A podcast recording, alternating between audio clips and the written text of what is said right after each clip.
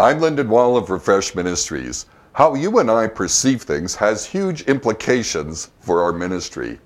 In 2 Kings 4, a donation of barley is brought to Elisha and his ministry, perhaps enough food for about 20 people. Yet Elisha instructs his servant to set the table for a hundred.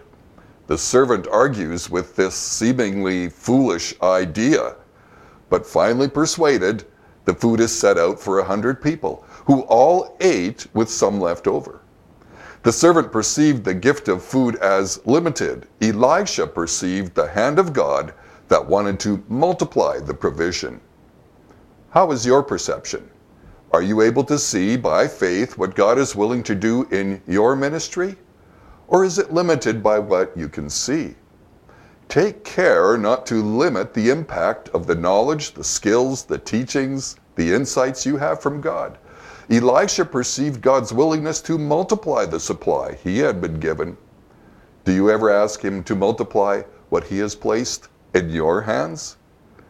For more soul care, go to refreshministries.org.